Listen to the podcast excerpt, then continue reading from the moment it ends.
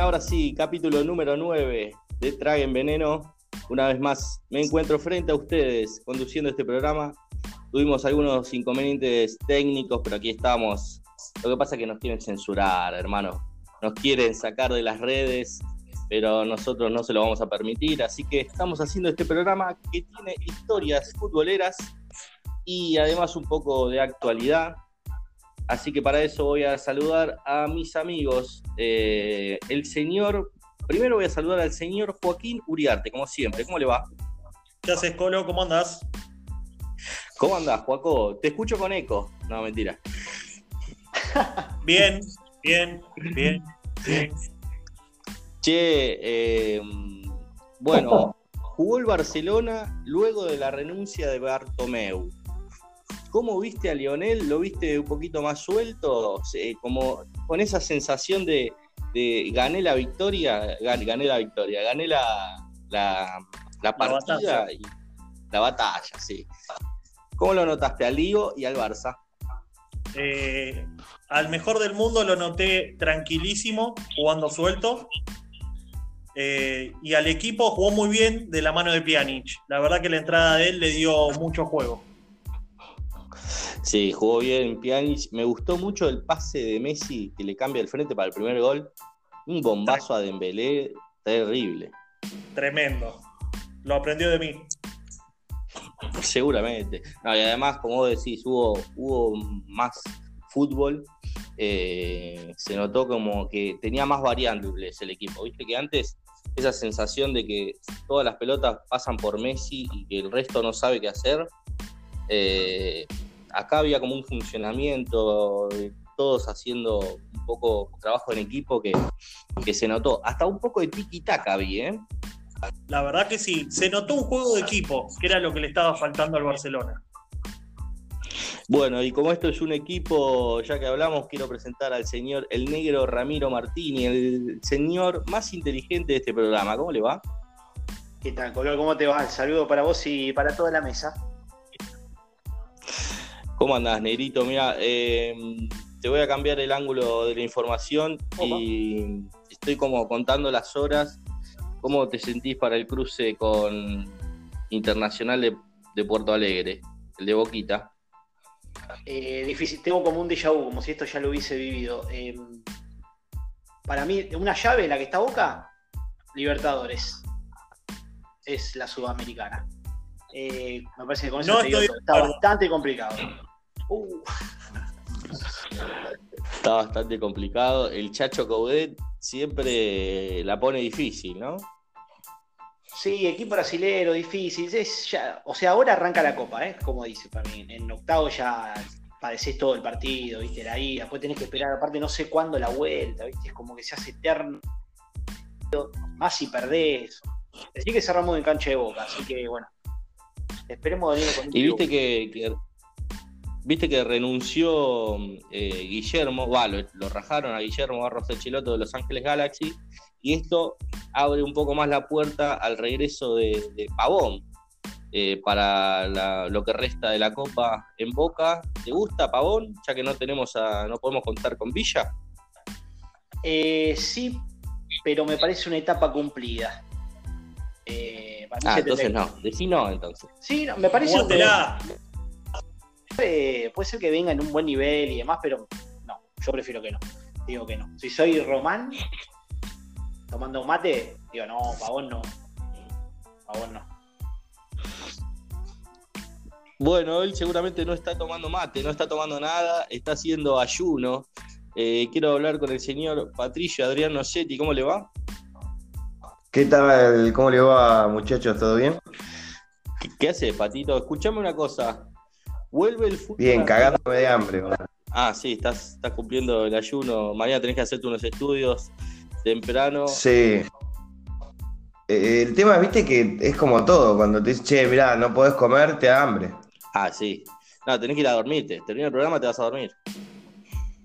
Sí, sí, sí, sí. De hecho, por ahí no termino el programa y me hago el boludo y me duermo antes. Está bien, está bien. Si querés, metemos tu columna a, primera, a primera y después te, vas al sobre. Escuchame una cosa. No, no, tampoco tanto, tampoco tanto. Escuchame una cosa, vos que sos un, tipo que conoce de los medios de comunicación y, y sabe las licencias. Eh, arranca el torneo argentino este fin de semana. ¿Se va a televisar? Se va a televisar, por lo, hasta ahora lo que se sabe es que Fox y, TNT Sport pasarían la primera fecha, pero no se sabe quién va a ser el que va a tener los derechos exclusivos del fútbol. Eh, es como, pues, esta primera fecha va a quedar como estaba y lo van a hacer las personas que se había dicho que lo iban a hacer, pero ya se juntaron y se reunieron para ver eh, quién es el elegido. Al parecer es TNT Sport, que es Turner, pero TNT dice que no quería pasar el fútbol o tener el fútbol la totalidad de ellos. O sea que no se sabe todavía. En principio, los que tengan premium lo van a poder ver. Solo con premium lo vas a poder ver. Premium, Puta maestro. Ade- Además, ¿quién, quién pagó el premium en el fútbol en todos estos meses de pandemia, no? Tenés que estar con Claro, uno de, los que, uno, uno de los que está peleando es Cable Río para quedarse con el fútbol. ¿Quién? Cable Río. No, un- no. un- está- bueno, eso es lo que llegó, Eso es lo que yo dije. me llegó esa información. Eso es lo que yo dije. Bueno, Claro. bueno señores, eh, ¿cómo, cómo palpitan este inicio de, de la Liga Profesional de Fútbol, que ha cambiado su nombre eh, y en formato de grupos? No sé si le- les gusta a ustedes e- este formato, eh, más allá de que es algo especial, ¿no? Por pandemia. No estoy de acuerdo. De- desarrolle. No me gusta, la verdad que en, en grupos que te toquen ciertos equipos y no enfrentes a algunos, a mí me gusta todo contra todos. Sí, pero bueno, en, en la segunda etapa, en la segunda etapa te vas a cruzar contra los que les fue bien en la zona de grupos, en teoría. Eh, así que por ahí no, no- River no juega con patronato, pero, pero sí le va a tocar por ahí enfrentar, qué sé yo, a Racing o, o a ¿A Independiente. quién? Es que tampoco sabés, tampoco sabés porque es, es como un tapado, ganó cuatro partidos seguidos y está en la próxima fase. Sí. Me lo pongo al tapado. También. Tapado tenés que salir a la calle o muerto. Bueno, bueno, este es un programa, como siempre, de historias y, y nosotros, la curiosidad que tiene este programa es que nosotros no sabemos el contenido de las historias que traen nuestros compañeros, entonces nos vamos a sorprender en vivo y vamos eligiendo a ver por qué historia eh, comenzamos. Eh, así que, ¿quieren decirme los títulos? Dale. Un amor longevo. Uy, Lindo. El mío es Las Casas del Terror. uy, del, del- del amor a- al horror. Del amor al, al terror, claro, es como una- un crisol de género. Eh, el gol más festejado de la historia. Linda. Uy. Bueno, y el mío es eh, del milagro a la desaparición. Uh, me metiste suspenso. Para mí me mete suspenso, un, un tráiler duro, duro. Bueno, ¿por dónde quieren arrancar, eh, muchachos? Del. Yo arrancaría con la más fuerte, me parece que es el Colo. Sí, sí, de acuerdo. Ese título, ese título promete que algo nos va a sorprender. Estoy Lo que sea, 100% dice. Uy, de uy, acuerdo. tengo que arrancar, nunca me había pasado. Qué nervios. Bueno, eh, mi historia se trata de, de una persona eh, haitiana llamada Joe Checkneck. Eh, y bueno, tiene- Lo dijiste, quiero reconocer que lo dijiste muy bien, Colo. ¿eh? sí, en realidad no es, no es así, pero nadie lo va a chequear. Es Joe Ah. Shetkins. Pero bueno, lo, lo voy a ir cambiando a medida que Ya lo cambié. el programa. Ya lo cambió otra vez. Juancito, ya Vamos a fue. decirle Joe. Joe, Joe, que es un gran nombre para mí. Eh, bueno, esta Sí. persona eh, jugó el Mundial de 1950 para Estados Unidos. ¿no? Y, y de esto se trata un poco la historia. Paso a desarrollar. Eh, para el Mundial de 1950, Estados Unidos armó un equipo medio improvisado a las apuradas y empezó a juntar jugadores de abajo de las baldosas, ¿viste? Este juega bien, pum, este de dónde es, italiano, venga, y así fue armando como pudo. Y armó un plantel y se presentó a su primera Copa del Mundo en el 1950, la, la famosa Copa del Maracanazo, ¿verdad? La de Brasil. ¿Estamos todos ahí? ¿Estamos sumergidos? Claro que sí. Sí, señor. Bueno, y, y nuestro amigo Joe eh, nació en Puerto Príncipe, Haití, en 1924. Venía de una familia de origen prusiano de, de, de mucha poder adquisitivo, pero cuando nació Joe ya venía un poquito en decadencia. Entonces juntaron un poco de plata y, lo mandaron a estudiar a Nueva York. Eh, Joe, para costearse los estudios, empezó a trabajar en un restaurante como lavacopas eh, y llamó la atención del técnico de la selección de Estados Unidos. eh, viste, un poco. Porque lavaba los vasos como un Claro, campeón, pero ¿no? viste eso del típico del sueño americano, viste, que se va y lava copas y juega en el equipo del barrio y lo encuentran, pum, lo llevan al mundial. Eh, así. Bueno, entonces, como. Igual lo llevaron de lavacopas, ¿eh? Sí, lo Jugando era llevaron horrible. Cantado, pero. Era horrible, pero ¿sabes cómo te dejaba la copa? Que lavaba los bordes y todo. Bueno, entonces eh, Estados Unidos tenía un durísimo rival en la Copa del Mundo, que era Inglaterra, que también llegaba a su primera Copa del Mundo, pero eh, llegaban como los inventores del deporte. O sea, no- Estados Unidos entró por la ventana, Inglaterra era la primera copa que jugaba, porque las anteriores no las quería jugar porque ellos se creían que estaban a otro nivel, ¿viste? Los ingleses.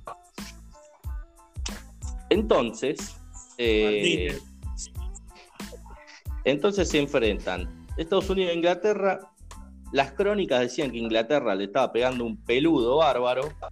Y en el minuto 38, nuestro amigo Joe, el héroe de la jornada, mete un cabezazo, mete el 1 a 0 final. Lo que fue como un masazo, ¿no? Para, para toda Inglaterra. Y esto se conoce como el milagro de Belo Horizonte. Eh, para que se den una idea de lo agrandado que estaban los ingleses, cuando llegaron los cables con la información, decía Estados Unidos 1, Inglaterra 0, y las- los cronistas traducían como si hubiera un error y le ponían un 1 a Inglaterra, entonces traducían Estados Unidos 1, Inglaterra 10. Y así salieron las noticias. Cero, Ah. Así no. salieron las noticias del día siguiente. Cero tendencioso, ¿no? No, olvidar. Pero bueno, ya mintiendo desde, desde arranque, no se esperaban ese cachetazo de nuestro amigo haitiano, que, que lo levantaron en andas, todo, un- una celebridad después del gol. Pero esto no queda acá. Por eso digo, del milagro Sí. eh, va cambiando y la historia se va tornando un poco más triste porque cuando Joe vuelve a Estados Unidos, él se creía que iba a ser como una celebridad y en Estados Unidos no lo conocía nadie. O sea, imagínense Oh. el fútbol, el fútbol en Estados Unidos en 1950. El soccer. De hecho, eh, ya le habían conseguido otro lavacopas, así que se quedó sin laburo. Pero re- reíte, pero es por ahí. Y entonces el tipo se va, así me- medio, medio tristón, digo, no, bueno, me voy a probar suerte a Francia, quiero ser futbolista profesional, se va a Francia y ficha por el Racing de París, el equipo donde jugó el Enzo Francescoli, Mi amor. Eh, tu gran amor. Y, pero tampoco le fue muy bien, ¿viste? Entonces, eh, ¿qué, qué hizo Joe? Se volvió para Haití. Y ya medio en Haití, medio resignado con el fútbol, se encontró que en Haití era una celebridad. Lo que él quería era una de las personas más famosas del país por todo el revuelo que había causado su gol en la Copa del Mundo jugó en la liga local y jugó en la selección de, Haití unos años, después se retiró, pero su fama en Haití era, era grande, no te digo que era como decirte Riquelme acá, pero era un tipo muy conocido en Haití. No pagaba el pan. ¿Estamos, era un estamos ahí? Vivía de canje. Era un Jeremías Springfield. Claro, claro. Pero ¿qué pasa? Acá se va poniendo medio oscura la cosa. En 1957, en Haití llega al poder Francois Duvalier, un dictador que se perpetuó en el poder eh, se, se, clavó ahí y dijo, Mira, de acá no me saca nadie, voy a ser presidente de este país todo el tiempo que quiera. Tranquilo. Y, sí, y bueno, dictadura, eh, cosas siniestras de esa época. Eh, la familia de, de que era eh, una familia influyente en, Haití, había participado, participado en política, entonces decidieron exiliarse, porque en ese momento todo el que estaba en contra de, nuestro amigo dictador se complicaba, entonces se exiliaron y, se fueron del país. Pero Joe, confiado en su fama, eh, no se quiso exiliar, se quiso quedar. Eh, ah, un boludo. Sí, le salió mal, eh, porque a los pocos días la Tonton Macud, que era una fuerza parapolicial que operaba para el régimen del presidente Duvalier, lo secuestró de su casa y nunca más se supo de nuestro amigo Joe. No, no. Con amor. está lavando copas, le está lavando copas a Dios ahora. ¿eh? Pobre Joe. Eh, por eso la historia era del milagro a la desaparición eh, que le tocó vivir una etapa dura de Haití. así que por favor, hagamos un minuto de silencio por nuestro amigo Joe.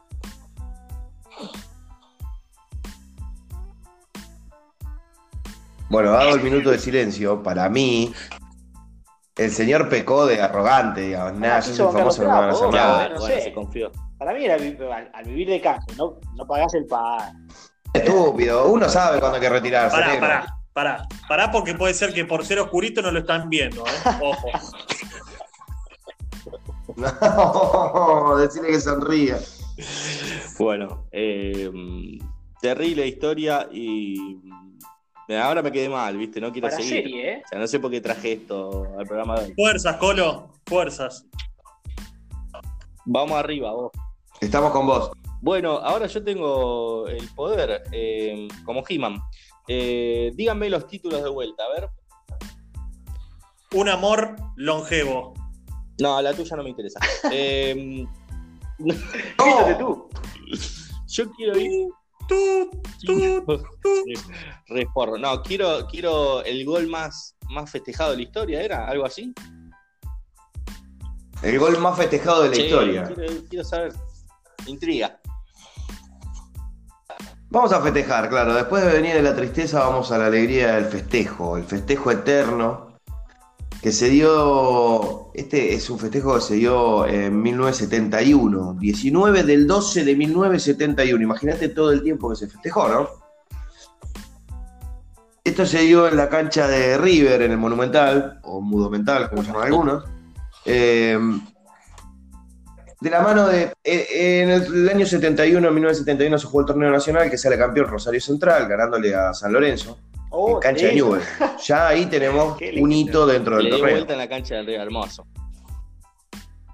Exactamente, Central dio la vuelta en la cancha de Newell. Pero no solo eso, sino que en semifinales, en el Monumental, por el tipo de torneo que se jugaba en ese entonces, Central se enfrenta en semifinales con News Old Boys de Rosario, su archienemigo. Claro. Partido, partido cerrado, partido complicado. Ángel Labruna, de T de de los canallas. Eh, dentro del segundo tiempo, minuto 9, para ser más preciso, eh, gol de Central. Uh. Un vuelo, hace un vuelo rasante como si fuera un Herbas, el señor Aldo Pedro Poy. ¿Quién? Y Aldo Pedro Poy, nuestro, nuestro protagonista. Y con un pariental le pega con el pariental izquierdo, la clava abajo al palo, ahí donde, la, donde las arañas tejen su nido. Diría un relato muy veterano. Qué lindo, el gol de la victoria. Eh, exactamente, y gana 1 a 0 sin Ese gol. Hermoso. Exactamente, con el gol de Aldo Pedro Poy. El tema es que no queda acá el gol de Aldo, nuestro querido Aldo. Porque Central sale campeón, va por primera vez a la Libertadores en el 72 junto con Independiente, era un suceso. pero lo que se recuerda de ese gol, de ese torneo, es ese gol. ¿Por qué? Porque años posteriores se siguió festejando todos los 19 de diciembre de cada año el gol de Aldo. Pero no queda solamente acá, o sea, mirad hasta, hasta dónde llegaron los hinchas de Central, que en el año 2005 en el, perdón, en el año 95 mandan una carta al libro eh, eh, Guinness de los récords. Y nunca le contestaron, ¿no? El señor Guinness todavía sigue tomando cerveza. ¿Por qué? Porque ellos consideraban. Claro, porque ellos consideraban que era el gol más festejado de la historia, desde el año 71 que venían festejando el mismo gol. ¿Y cómo es el festejo? Se juntan todos, los hinchas de Central y va el protagonista, Aldo Pedro Poi, y recrea la jugada. Le tiran, es patético, porque le tiran la pelota con la mano y el viejo se tira, boludo. Ah, ¿le tiran la pelota con la mano? ¿Entendés? Claro, le tiran la pelota con la mano, el viejo se tira y gritan todos el gol. Ese es. Sí, que le hizo una chilena. La, es una chilena, la tenía hace 70 veces. Pero, boludo, lo hacía de zurda y media vuelta, se muere, se, todavía están festejando toda la chilena. Qué lindo. Claro, pero bueno, ya que viene a lo de Cachay Huevón, en Chile se festejó este gol, porque trascendió fronteras este gol. ¿Se festejó en varios países? Se festejó en Estados Unidos, se festejó en Chile, se festejó en Uruguay, se festejó en Colombia, y el lugar más raro que se festejó, que esto me llamó muchísimo la atención, fue en Cuba. Y el organizador de ese evento fue el hijo del Che Guevara, Ernesto Guevara, hijo que decía que él era de Central y su padre era de Central. Entonces, está el video en YouTube, lo vamos a subir a, nuestras redes, de Aldo Pedro Pues cuando le tiran en Cuba, le tiran la pelota con la mano y se tira a cabecear y se mete la gente. Había gente central en Cuba. Invasión de la cancha de Cuba, hermoso. Invasión y todos festejando el gol de Aldo Pedro Poy. Todos los años se da. El, eh, hoy Aldo Pedro Poy, con más de 70 años, concejal de Rosario, ya no lo hace porque no se puede levantar si se tira al piso. Eh, de hecho, hay un recordado, una, una de, las, de los tantos festejos, lo llevaban en una lancha por el Paraná y él hacía que tiraba la palomita y la gente a la vera del río. por o sea, ese fue el gol más festejado de la historia. el de Aldo Pedro Hoy, qué garrón. Otra vez. Hay que acordarse, ¿eh? No, pero se entrena el tipo, se tira al piso y se levanta. Se tira al piso y se levanta. diciembre? 19 de diciembre de 1971 y todos los 19 de diciembre se hacía el, el, festejo. El chabón ya tiene, ya tiene el ritual, ¿viste? Bueno, hoy voy, hago el gol, después voy a comprar los turrones para Navidad y ya tiene, tiene toda la rutina armada todos los años. Claro, hay una nota que le hacen en Deporte B al tipo y dice, yo metí un gol que fue para ganar la Newell, para pasar a la final, pero tendría que ser más recordado que fue la primera vez que fuimos a la Libertadores y no es así, es más recordado ese gol. Puede ser recordado. Bueno, eso es un poco el lo que es recrearlo.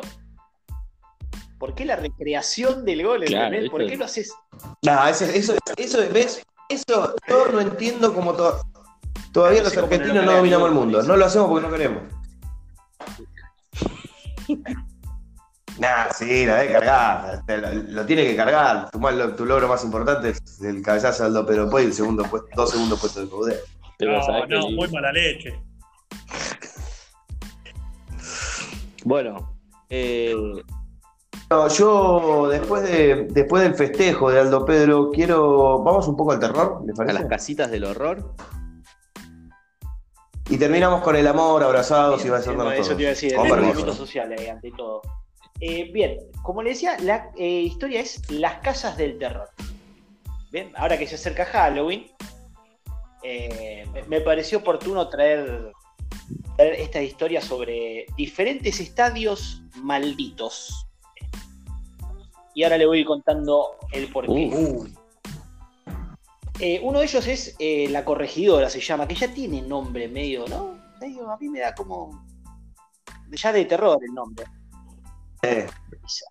Sí, sí, sí, tiene nombre de Yo ya me imagino. Te aparece vestida de blanco la noche. Ojo negro, viste, blanco, eh, la corregidora. Ahí. Era maestra. Exacto. Le corrige la tarea. Era la profesora. Claro. Bueno, este estadio eh, queda en la ciudad de Querétaro, eh, que lo hicieron incluso esto para eh, el Mundial 86 específicamente este estadio, y en el que varios equipos, obviamente, fueron locales en, en este estadio. Uno de ellos, por ejemplo, el Cobras de Querétaro, jugó allí la primera temporada.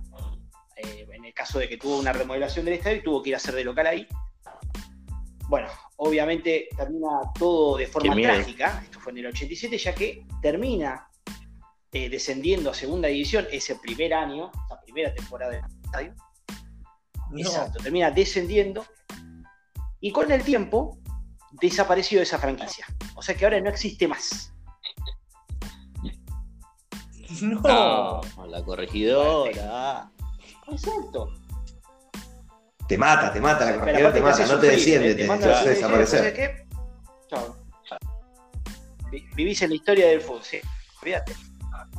Otro Claro. equipo, el Atlante, este es más conocido, deja el DF también, esto en la temporada 89-90, y pasa a ser de local en la corregidora. Descendiendo en esa, o sea, descendiendo, perdón, en esa misma temporada. Por suerte no desaparece, sabemos que sigue existiendo. Otro equipo que tuvo el mismo desenlace que los anteriores fue en la temporada del 94-95 es el Tampico Madero, de la ciudad Madero, que también eh, remodelación del estadio, buscaron eh, incluso varios estadios previamente a, a jugar en la corregidora, obteniendo buenos resultados. Cuando arrancan en la corregidora, empieza la, la decadencia total. Termina descendiendo, no es un loop, ¿eh? termina descendiendo y después termina desapareciendo. Esto fue en el 2009-2010. No. No, No, no, es, Nah, pero es durísimo, ¿eh? es fantasmagórico. Exacto. es peor que Guantanara, agarra todo eso. Este estadio se hizo para el Mundial del 86, que ganamos nosotros. En ese estadio jugó Alemania. Con Diego. Ton.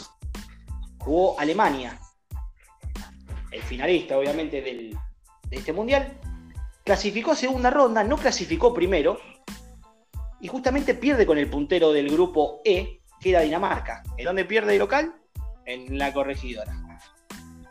Correcto. Estábamos hablando de Dinamarca. Salió eliminada en ese mismo estadio después de comerse cinco pepas con España. Exacto. En la corregidora. España hace de local. Un estadio que deja marca. ¿Cómo, cómo? ¿Cómo? Un estadio que deja marca. ¿Cómo?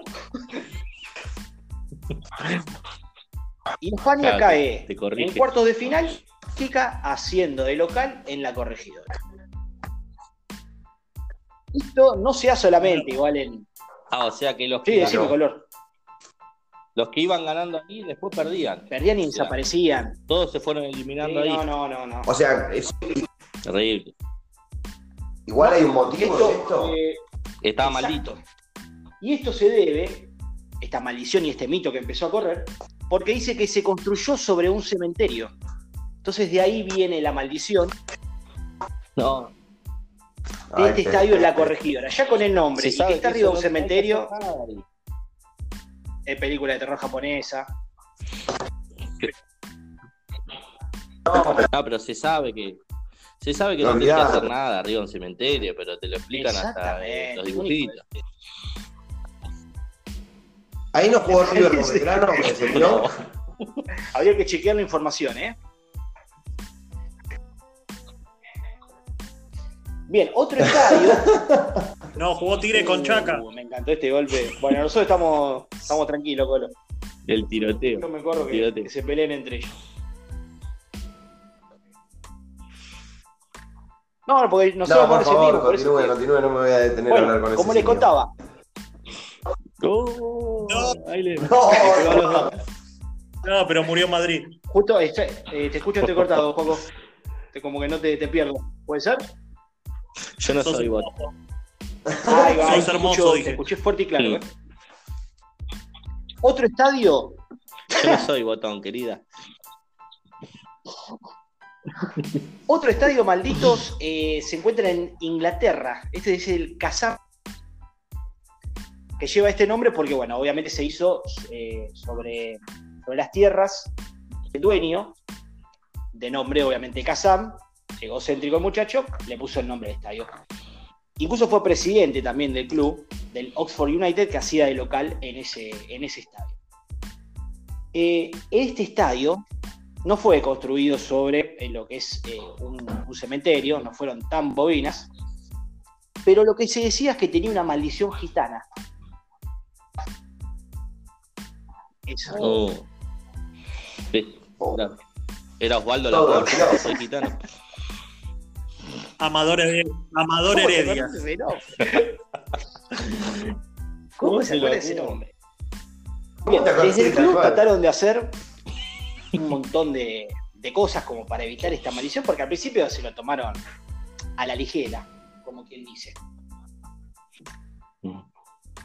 Pero con el tiempo se empiezan a dar los resultados que el equipo no levanta, no levanta. Fueron a buscar al arzobispo de la ciudad, fue el arzobispo, siguió pasando exactamente lo mismo. Y ahora está jugando, imagínense, tan, tan abajo que se vino el equipo, que ahora está jugando en la cuarta división. No, No. te matan. Los gitanos lo mataron. Y Así que recuerden, chicos, eviten los que cementerios. agradezca que no desapareció. gitanos. Y otro de los estadios, que que también va, va a haber que evitar, se da en Colombia. El Guillermo Plazas Al Cid. El estadio. Ahí hace de local el Atlético Wii. Se ubican de nombre. Ha, ha jugado en Sí, Sudamericana. Bien. Al momento de construir este estadio, del Atlético Huila, eh, los obreros se encuentran enterrado en el mismo lugar donde se iba a hacer el estadio, una botella con un líquido amarillo en su interior. Y además de esto había un dado, un dólar totalmente hecho bosta, una zampolla de color rojo y de color verde. Yo, yo no lo hubiese ni agarrado, Mm. así te digo, ¿eh? Cosa rara, ¿eh? No, parece tipo el de los, de los Simpsons. Quiero un perfume en un, en un sombrero con una cereza, ¿cómo era? Yoko Ono. Sí. Ya lo tenía preparado encima, Mau. Qué bien. Daba- eh, No, igual, igual digo, ¿no? Si vos empezás a remover la tierra y encontrás hacer eso, le decís, muchachos, hagamos último. 100 metros para allá al estadio. Sí, no, claro. Hagas el estadio. Hacer vestuario de visitante. El vestuario de Terrible visitante. Macumba. Claro. Bien. No, justo ahí Cuando en el bueno, dice el de, Claro, el, vestuario sí, visitante es buena. ¿eh? primero que no lo toco y después hago vestuario visitante. Así que. Renuncia, ¿viste? El tipo, che, yo. Yo corriendo. más. ¿Qué, te, pará, ¿qué tenía? ¿Qué tenía un li- Un líquido amarillo. Un líquido amarillo. Automáticamente. Un dólar roto, ¿Y qué un dado y una zampolla. De color rojo y de color verde. Uf, rarísimo. no. Incluso. Macumba. que es el contenido que, que tenía esa botella. De acá Japón. Pero bueno, exacto, a partir de que empieza a ser de local en ese Pará, ¿y al estadio, Huila qué en ese onda? ¿Cómo le fue? estadio, empieza la hecatombe, diría. Empieza a perder todas, incluso había finales. Había sido campeón de la Serie A. El- hoy en día el equipo pelea de mitad de tabla para abajo e incluso estuvo peleando la permanencia y sigue en esos puestos de mitad de tabla para abajo. O sea que Huila, a partir de que hizo el estadio, un desastre. Un desastre. No, le hicieron una joda por ahí. Y se lo creyeron Pero que yo, la- yo sí veo eso. Pero vos igual, salís a tomarte el colectivo y encontrás en la puerta de tu casa una un líquido amarillo, sabés la patada que le pego y me meto dentro, no dejo salir a nadie. Depende, no sé. Por ahí le meto un trago, ¿eh? Si me claro. Por ahí es limonchelo. Claro, hable Ponchel. ¿Y el dólar? Pero ¿Con bueno. ¿Qué está el dólar? Son 200 mangos, mamá. Lle- Llegamos a fin de mes. Bien, ahora me. Igual Pero ya por queda supuesto. una. Queda la de Joaquito. De paso le. El hijo, el hijo de puta le elegía el paso bata, lo odiaba, un Juan. ¿no? saludo a toda la comunidad gitana, ¿no? Que nos está escuchando y que seguramente hoy los vamos a perder. Y que no hagan más ninguna macumba. Sí.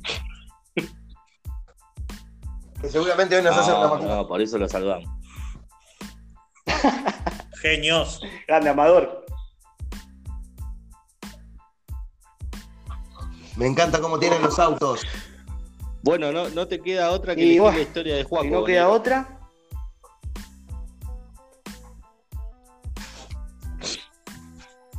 Bueno, Que hable el desgraciado. Y eso fue todo, muchachos. Un abrazo grande para todos. No, Muy bueno, muy bueno. se la cortaban. Bueno, un amor longevo. Así se llama mi historia. Hablamos de Amador Heredia en Soy Gitano, un jugador Ganador de cuatro Martín Fierro. y dos balones de oro jugando para el Bayern Múnich. Bueno, ahora en serio. Mi historia habla de Guy Rux, un francés nacido el 18 de octubre de 1938 en la ciudad de Colmar, al sur de Francia. Un jugador que debuta en el 54 en el club Auxerre. Muy bien. se queda tres años y luego se va al Poitevin del 57 al 58 y al otro año se va tres años al Limoges hasta el 61. Qué buen hasta ahí, francés, perdón. una Joaquín, te carrera normal. Qué buen francés. pero Es lo que quería reconocer. Ule- ule- Sí, es que es muy afrancesado. Juan. Sí. Me gusta el parisien. Qué elegancia la de Francia. Bueno, en 1961, con 23 años, se ofrece al presidente Jean Gornou del Auxerre ser entrenador y jugador del equipo. A los 23 años. Así es. O sea, Él, Sí, igual posta, pensá que a los 23 Juaco estaba vomitando en el living de la casa Claro. y el chabón era técnico. exacto, Y bueno, pero igual, igual llega a los talones. El vomitando. estaba en la ¿no? en la cuarta división de Francia, o sea, como un equipo de primera D de acá. Ok. Y el presidente, el presidente acepta la oferta porque conocía al club y además era barato. Win-win. Excelente. ¿Cuánto Bueno. Pancho? Imagínense que con ustedes dijeron 23 años, Rux escribió una carta de seis páginas con su proyecto para el club. Estuvo un año al frente del proyecto este y tuvo que renunciar para hacer el servicio militar. Ah, bien. Pobre. El padre de él había estado secuestrado, perdón, prisionero de guerra en la Segunda Guerra Mundial. Pero bueno, eso otro día lo hablamos. Igual con, con 23 años, armarte tipo un proyecto para el club, ya, ya arrancó con autoridad el hombre. Sí, tal cual. Imagínate que era el técnico del equipo del regimiento. No, en la guerra. Así es. Bueno, en el 60 Me lo imagino dando indicaciones tipo Franchella, ¿no? Vos quemá los chips. Vos a las chicas. Bueno, en el 64 regresa al Auxerre y ahí arranca la historia importante. Durante un par de años se mantuvo en cuarta división, peleando media tabla, hasta que en el 69-70 asciende a tercera y deja de jugar. Y se dedica a ser técnico. Y se dedica. A la compra y venta de autos. Era un gitano. No, miento, eso era otro.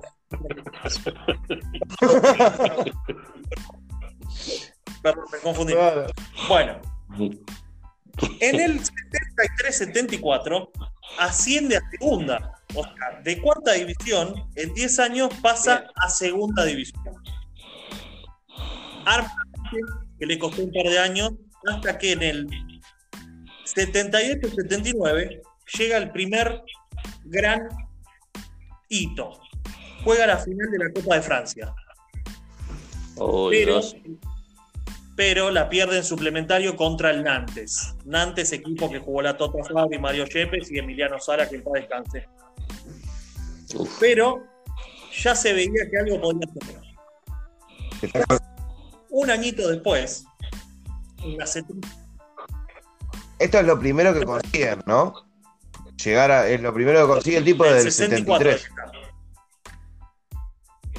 Del 64. llega Ah, a la final de la Copa de Francia. Un año después, en la 79-80, sale campeón de segunda y asciende a primera. Uy, la gran Bielsa. Apa. Así es, como en Leeds. Pero ahora voy a Sí, igual tardó, Sí. tardó un poquito más que Bielsa, ¿no? Ahora voy a decir unas palabras textuales de él. No tardé en darme cuenta de que no tenía talento suficiente para ser un jugador profesional. Pero avisé a mis compañeros. Llegaré a ser un entrenador famoso. El Wow. Auxerre estaba, estaba en divisiones inferiores y prometí que llegaríamos a primera división. Todos mis amigos pensaban que estaba loco. Tardamos 20 años, pero subimos a primera división. Excelente, excelente. Vamos. Un crack, Le ban- un crack. Y le bancaron el Un proyecto. crack. A mí ya me 20 compró. Una máquina. Y la, la verdad que sí. Bueno, Y una, no- una- una anécdota chiquitita que hacía él cuando jugaba de local. eh, le cortaba el agua caliente al equipo visitante, le ponía calefacción si hacía calor y si hacía frío, Pero, Le abría todas las- las ventanas. Bidonero, lo amo. ¿En serio? Ah, un hijo de puta. Ah, Salud, lo que te a vos, negro. totalmente. Claro. Eres hijo de puta, Dicen que, le- boludo. dicen que otra de las cosas que hacía era enterrar una botella con un líquido amarillo, un dólar adentro. Pero como, pero se bajaba a la mitad porque le encantaba el vino y tenía viñedo. Hijo. Ah, un borracho encima. Un cómo lo quiero. Imagínate que era amigo de Ferguson y Ferguson iba a visitar los viñedos de él en Francia. Excelente. Hermoso. Tenía viñedo. oh. Claro. Bueno, ese año que asciende se mantiene en mitad de tabla, pero le gana al Paris Saint Germain en París por 3 a 2. Y recrean el gol a lo, a lo Pedro Puey. Bueno, Todos los años. Un par de años después, en la 83-84, salen terceros y juegan la Copa UEFA por primera vez. 83-84. ¿En qué año, qué año? temporada. Pero acá se viene un dato Ajá. hermoso. Ese mismo año debuta Eric Cantona con 18 años. ¿En el Auxerre? Exacto. Ah, el chabón hasta hizo debutar a Cantonada, o sea, tiene más Así historia es. que. Bueno, durante se mantuvo ahí en primera división sin, sin muchos resultados, pero en el 92-93 llega a semifinales de la Copa UEFA. Excelente. Grosso. Papá. De a poquito fue avanzando el señor. Claro, siempre. Pierde con el Borussia. Claro, le digo, siempre en ascenso. O sea, Tal cual, jamás. siempre. Tal cual. Lamentablemente pierde con el Claro. Borussia Dortmund. Pero hasta ahí es cronológicamente lo que pasa. Y ahora se viene una anécdota hermosa. Luego de esa temporada, te va de vacaciones a Cuba. Y el mismísimo Fidel Castro, que lo conocía, lo invitó a cenar. Oh, con Fidelito. Le ofreció ser el técnico para fomentar el fútbol en la isla. Y te voy a dar palabras textuales. Si en dos años los hace jugar al fútbol en lugar de béisbol, te daré una isla. Excelente. No. Qué lindo. Buena. El chabón. Qué lindo. Firmar un contrato, ¿no? En los primeros, no, no hay aguinaldo, no hay nada. Es una isla de pero qué lindo- 400 qué metros lindo La cuadrados. negociación, porque es como que te pongan un cheque y escribí lo que quieras. El número que te Y haga. por este lado tenemos las lavadoras y si no, la caja. Ahora, La caja, la caja. gracias, gracias a esa oferta, escribió la letra de la canción La Isla. había escrito la isla Ah, no, perdón, Hubiese sido genial igual, ¿eh?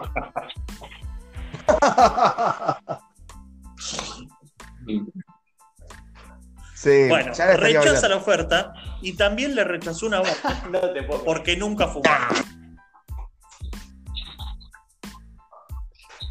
No. Pero el habano, me, metételo en el orto, pero la isla, boludo. Era amor, La isla con agua cristalina. Te, te armás un equipo vos y te llevas a todo lo de, Era- lo de Francia. si era querés. amor puro.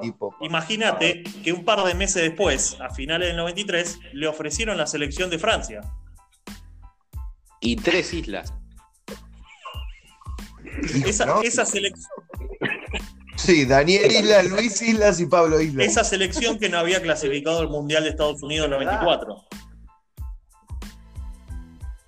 Y, tam- y también ¿Y dijo que no? la rechazó.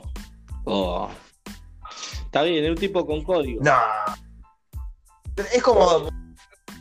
No, pero es como estar casado con, la- con tu señora que ya tuvo pibe, ¿viste? Ya, ya, está, ya está mal, ya está mal. La tendrías que sacrificar y te, te, te- te presenta una 23, ¿viste? Y te dice, hola, ¿cómo estás? Estoy enamorada de vos. Y yo, no, yo me quedo con la otra. bueno, No, está- bueno, Está bien, Es- lo que parece que en la analogía te, te, te desnudaste, te desnudaste, sí, sí. Sí, igual una Lo que isla, corresponde loco. es estar Sí. panza para arriba en una ¿qué isla privada. Sé que no encuentro en nada, estoy llamando, viste, está todo ocupado. Y vamos a la isla, ya fue. ¿Qué vamos a hacer? Cuba. todo, Claro. Más, me voy a la Qué del lindo tío, que me voy a la isla. comenzó algún tiempo atrás en la isla del sol.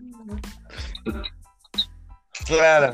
Todo el tiempo la misma canción se escuchaba. claro. Esa y la isla bonita. Bueno, en la temporada 93-94, acá se viene el primer título, señores.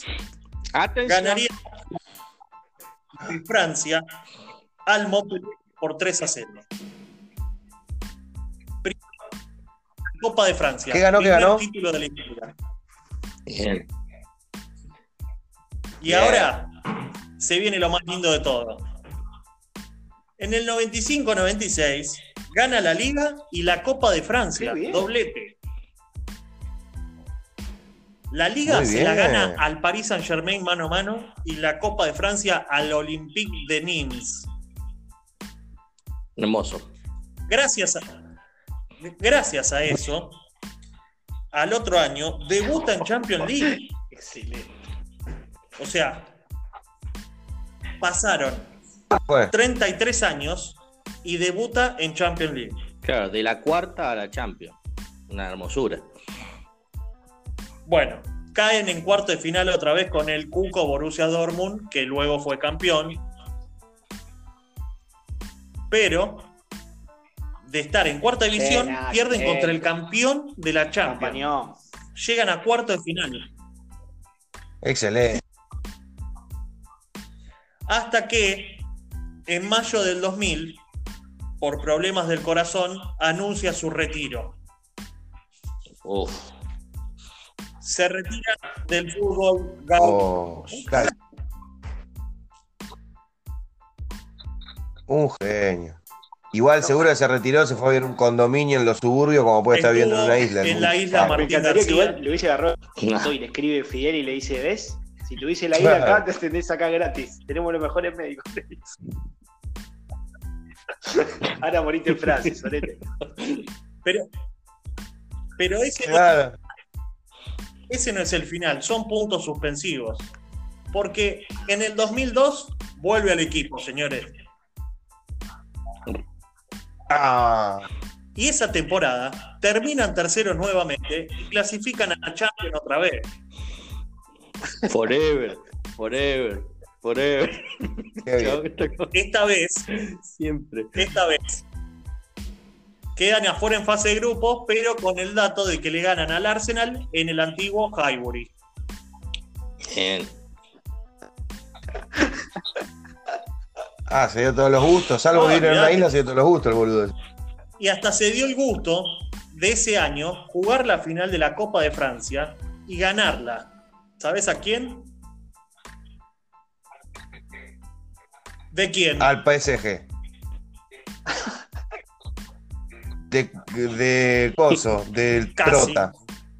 De, De Ronaldinho. De Diño, claro. Ah, Y Pochettino Le ganaron- jugaba. Sí, tal cual. Y Pauleta. Hermoso, hermoso delantero portugués. Bueno, la ganaron 2 a 1. Ahí ya iba la tercera Copa de Francia. Dos años después, en 2005, vuelven a jugar la final de la Copa de Francia y le ganan al Sedan Fútbol Club por 2 a 1. Cuarta Copa de Francia. Que estaban Entonces, todos dormidos. No le funcionaba el motor sedados. en un sedán. Tres puertas. Claro. Bueno, cuarta copa que gana de Francia. Hermoso, Lindo, Y ahora sí. lindo medallero ya. muchacho. Sí. Al otro día de la final esta, renuncia y se despidió para Nah, siempre a Brasil. yo no lo- Y ahora vive abajo de la torre. Y ahí le fue a tocar el timbre a Fidel y Fidel lo sacó cagando. Con un par de datos. Dirigió al club en más de 2.000 partidos. Tiene el récord de partidos de la Liga de Francia en Primera División, con 890. Lo cual No. estuvo ligado al club 44 años. uf, 41 años dirigiendo, 41 años dirigiendo y 36 de forma consecutiva. algo así como lo que va a hacer Gallardo en River, ¿no? Dios te oiga. En esos Pará, ¿y el chabón cuánto ¿Cómo? tiempo jugó? ¿Dos años nada más? No, hasta los 30. Jugó dos años al 30 se fútbol ahí nada más. Según, Claro. escu- según escuché. Exacto. Ah, siete. Lo que pasa que de No, los no, no, no, no, 23 no la tenía a en la los 30 fue técnico y jugador. A lo loco Abreu. Claro. A lo largo de esos años te voy a nombrar un par de jugadores que jugaron con él. Estefan Ibarge, campeón del 98 en el Mundial. Loren Blanc, Y el capitán. no nos olvidemos de Eric Cantona. De Eric Cantona también. Claro. Sí. Gibril Claro. que jugó en el Liverpool. Philippe Mexés, De la Roma. Garrafa Sánchez. Abu Dhabi, el máquina Gianpietri, no, perdón, Esa es la, la Perdón. no, estaba leyendo lo del 2001. Eh, Bacari Sagná, Jean Bonson y el hermano de Salomón Calú, Bonaventura Calú. Esos fueron un par de jugadores que tuvieron a las órdenes de él. Claro. Ah, porque el Auxerre eh, es un equipo medio pelo en Francia. Y, y lo que hizo este tipo es, la verdad, es increíble. Pero encima que tuvo 44 Sí, la años, verdad. 36 fueron consecutivos. O sea, es una locura de solo pensarlo en el fútbol de hoy. Pero ¿qué- ¿quién es? Eh, Ferguson, por él, ¿cuánto tiene? ¿Cuántos años tuvo en United? Vein- 27. Claro, y nos parece una, una locura total. de no me acuerdo cuántos años, ¿eh? Increíble. Exacto. Arsène Sí, como 20. Ah, ese es- como 20 y pico, no. ¿Y el Muy Pero ¿El Muy en River cuánto va a estar? eh, 42. Que se vaya ya, hijo de puta. No, no, no. Déjalo. ¡Epa! Déjalo que queremos perder con Flamengo. No, porque si pierde con Flamengo, si pierde con Flamengo Exacto. significa que Boca va a perder con Flamengo y Racing va a perder con Flamengo y toda una cadena. Ustedes son campeones. Para, para. Toda una cadena de sucesos que no quiero vivir. Escúcheme una cosa, eh, hemos llegado al final de este programa. Recuerden que deben seguirnos en nuestro Instagram, tragen.veneno, y pueden escucharnos por Spotify, Google Podcast y Anchor FM. Eh, el próximo capítulo es el capítulo número 10. Vamos, me gustaría que hagáramos algo especial eh, al respecto, Me encantó. con número Estoy 10. Adentro. Dale, claro que sí. O sea, traer y. Sí, obvio, obvio, obvio. ¿Cómo? Lo que me gustaría igual que. Me gustaría que el programa lo cierre. Juan cantando La Isla del Sol. ¿Está Mostaza? Bueno, ahí lo Que llamo. lo cante Mostaza. ¿Qué tal, muchachos? ¿Cómo andan? ¿Qué se mostaza? Bien, acá por cantar un tema. Ah, ya está, ya está preparado. Mostaza. Chicos, saludemos y que sea todo de Mostaza. Vamos a bailar. Todo comenzó algún tiempo atrás en la isla del sol, polaco sol.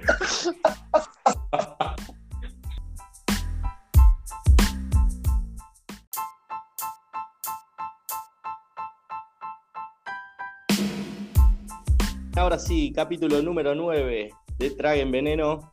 Una vez más, me encuentro frente a ustedes conduciendo este programa.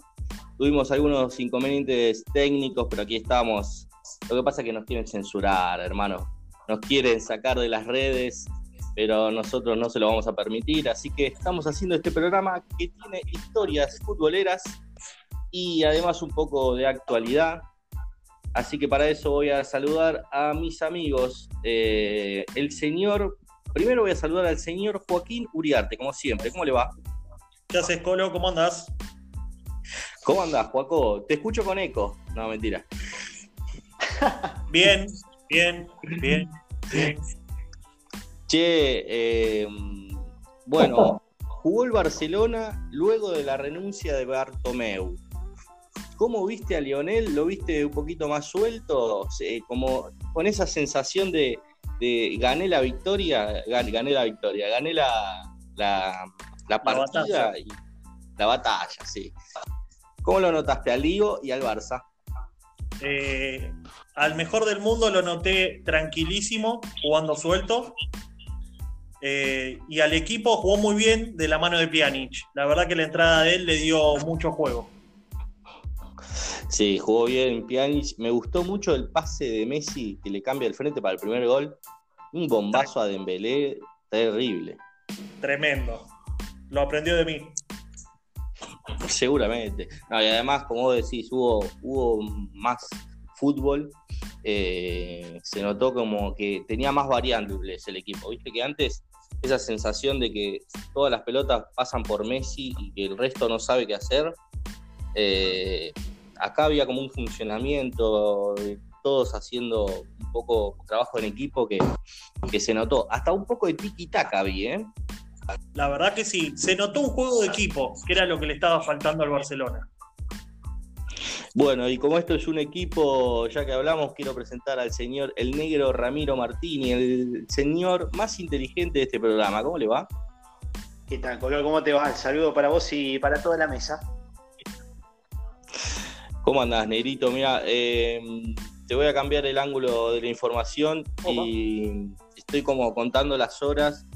¿Cómo te sentís para el cruce con Internacional de, de Puerto Alegre, el de Boquita?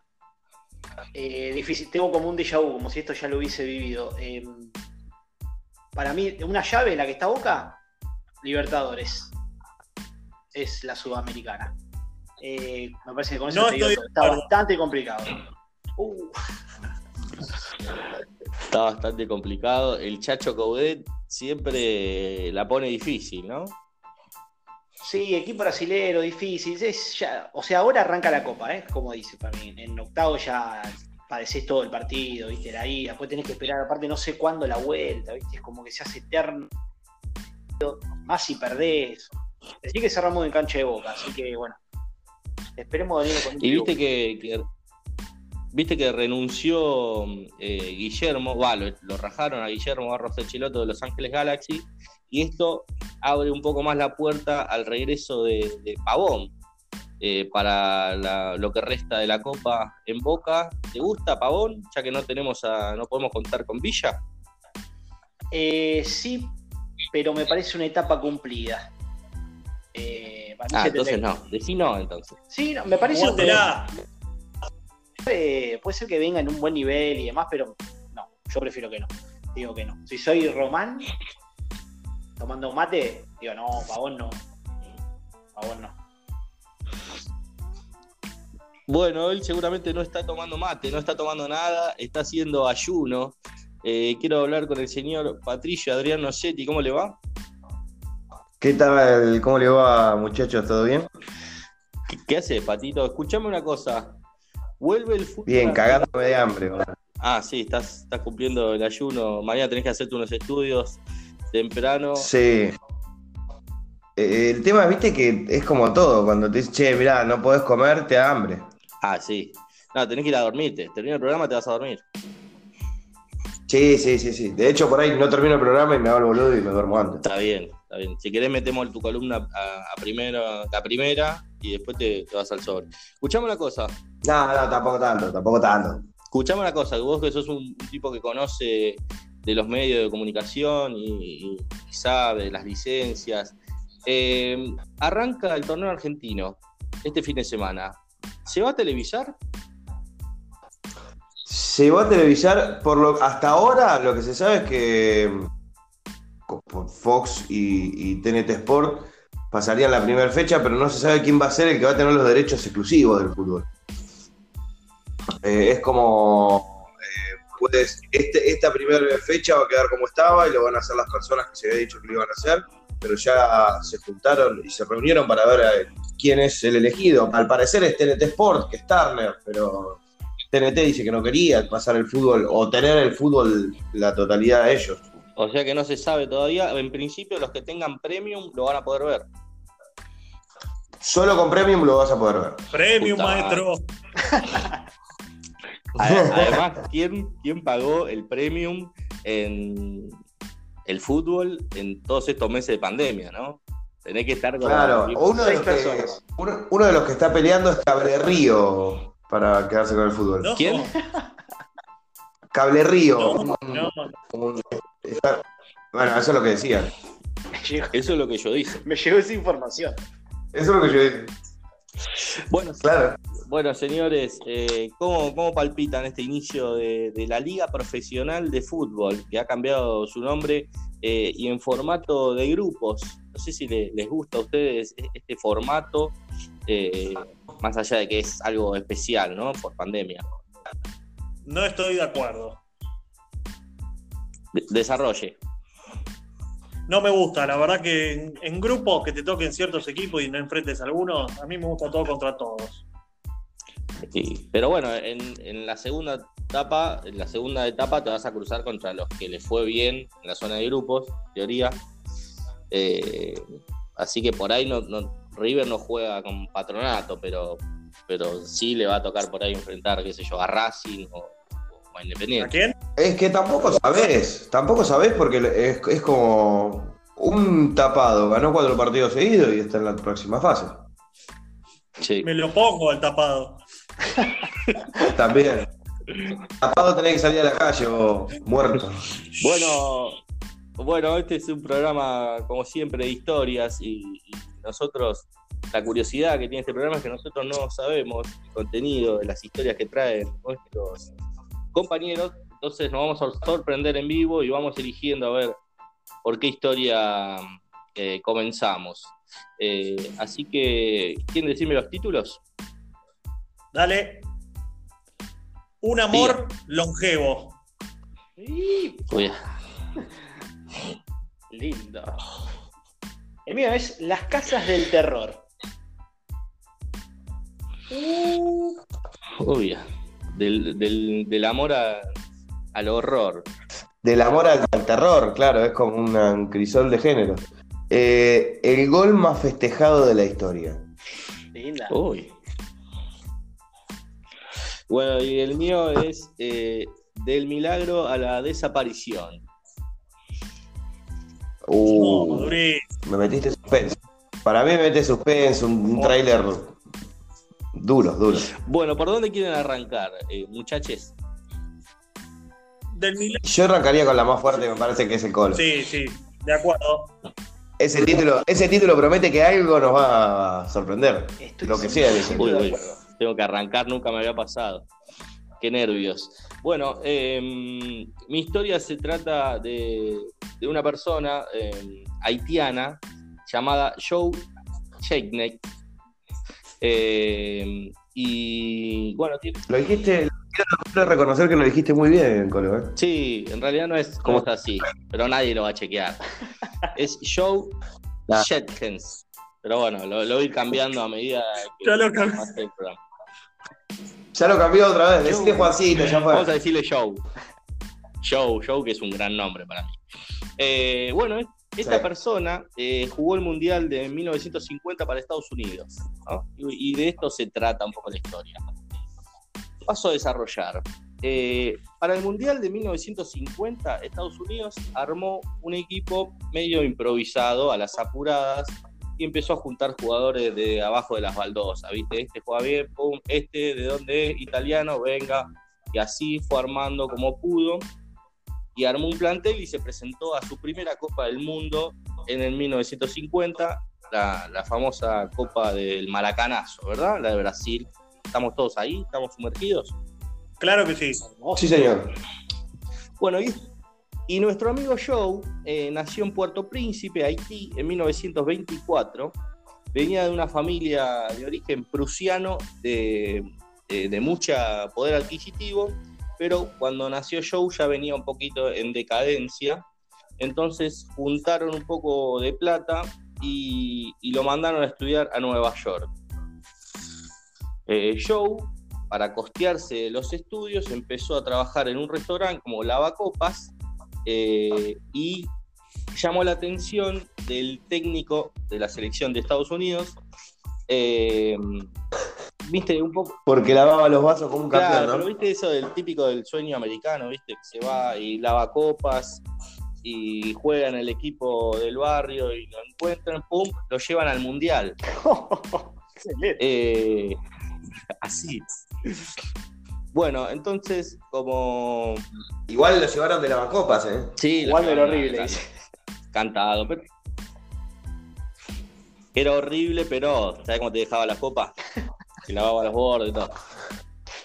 Bueno, entonces, eh, Estados Unidos tenía un durísimo rival en la Copa del Mundo, que era Inglaterra, que también llegaba a su primera Copa del Mundo, pero eh, llegaban como los inventores del deporte. O sea, no- Estados Unidos entró por la ventana, Inglaterra era la primera copa que jugaba, porque las anteriores no las quería jugar porque ellos se creían que estaban a otro nivel, ¿viste? Los ingleses.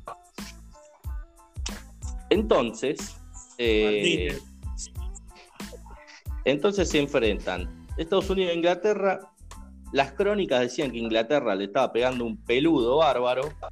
Y en el minuto 38, nuestro amigo Joe, el héroe de la jornada, mete un cabezazo, mete el 1 a 0 final. Lo que fue como un masazo, ¿no? Para, para toda Inglaterra. Y esto se conoce como el milagro de Belo Horizonte. Eh, para que se den una idea de lo agrandado que estaban los ingleses, cuando llegaron los cables con la información, decía Estados Unidos 1, Inglaterra 0, y las- los cronistas traducían como si hubiera un error y le ponían un 1 a Inglaterra, entonces traducían Estados Unidos 1, Inglaterra 10.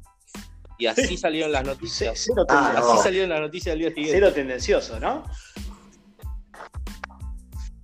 No, olvidar. Pero bueno, ya mintiendo desde, desde arranque, no se esperaban ese cachetazo de nuestro amigo haitiano, que, que lo levantaron en andas, todo, un- una celebridad después del gol.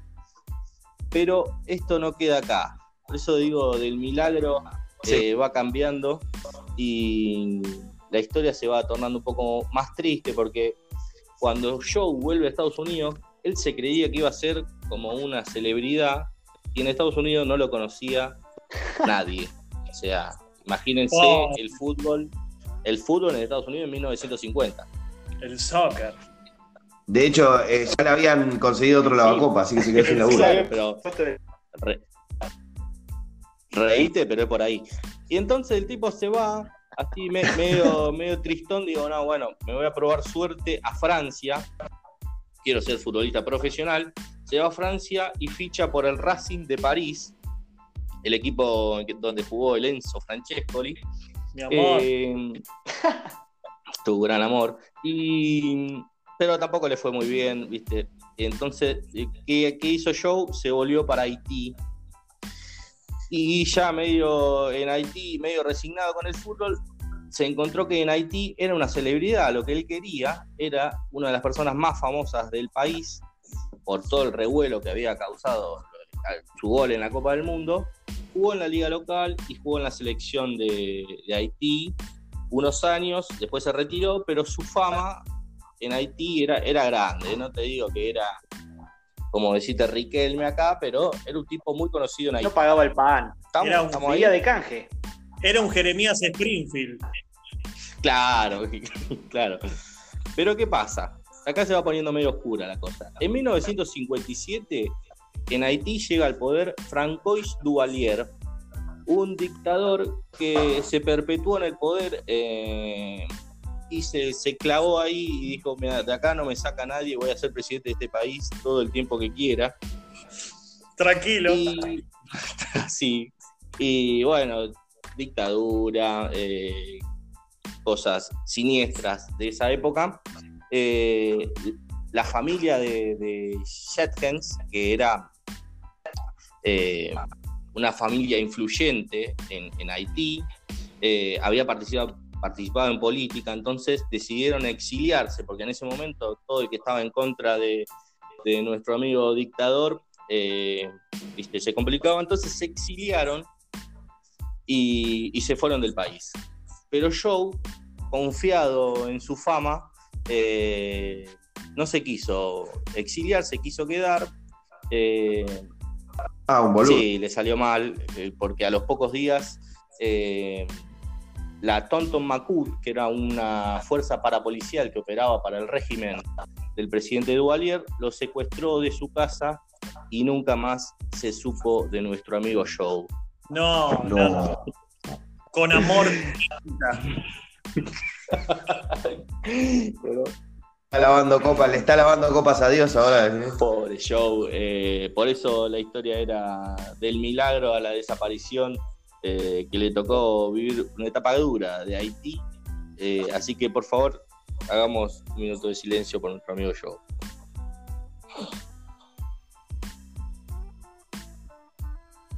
Bueno, hago el minuto de silencio. Para mí, el señor pecó de arrogante, digamos. Nada, yo soy famoso, no me van a hacer nada. bueno, sé. se confió. Para mí era al, al vivir de canje, no, no pagás el pan.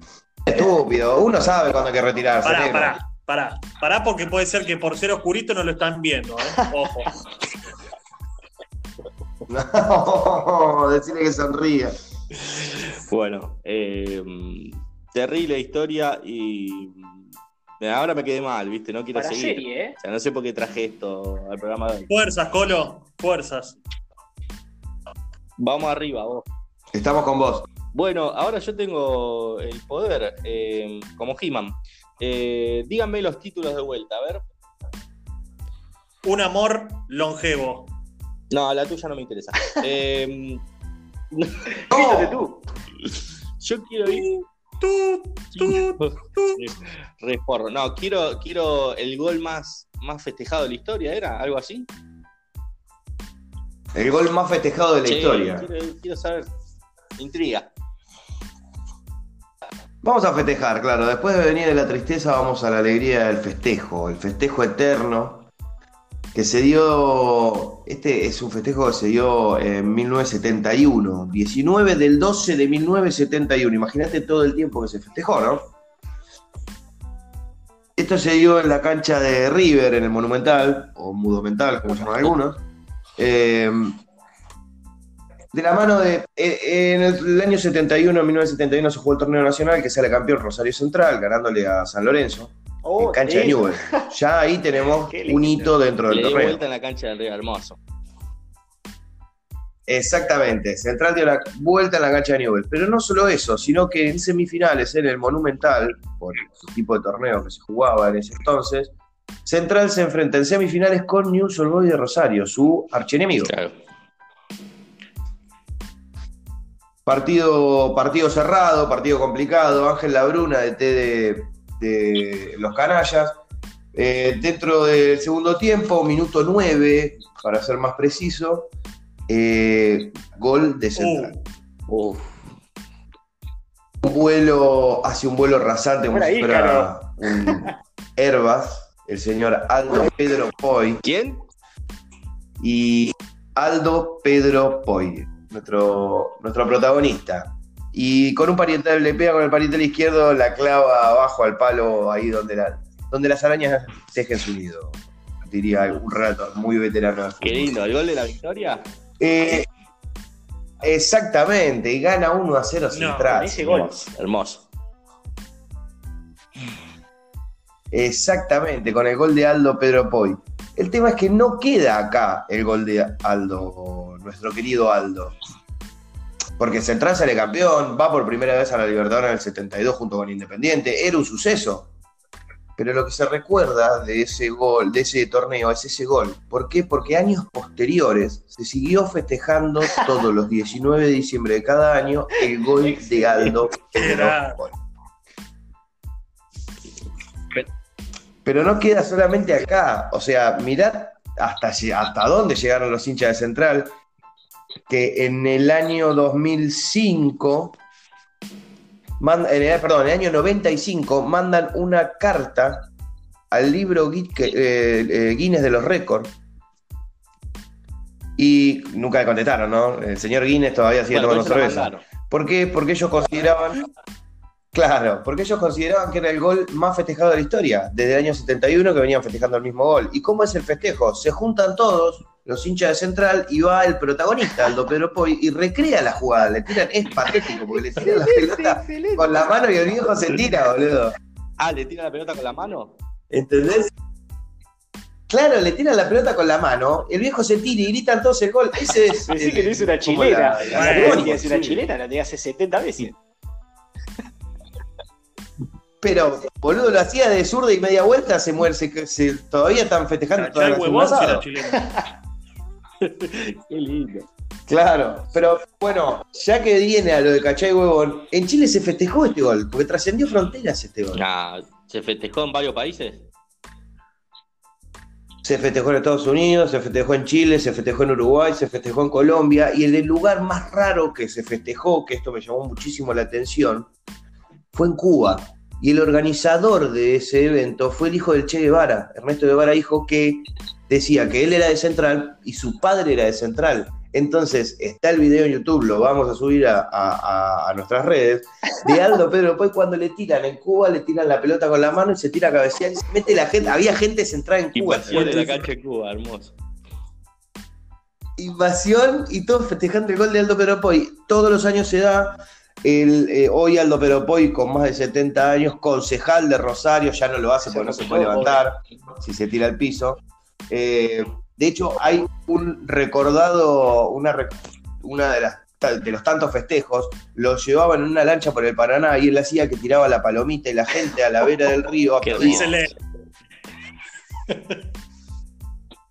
Por O sea, ese Garrón fue el gol más festejado de la historia. llega diciembre el de Aldo Pedro Poi. Hoy, qué garrón. Otra vez. Sí, Hay que acordarse, ¿eh? No, pero se, se entrena el tipo, se tira al piso y se ¿Qué levanta, es se tira al piso y se 19 de levanta. diciembre?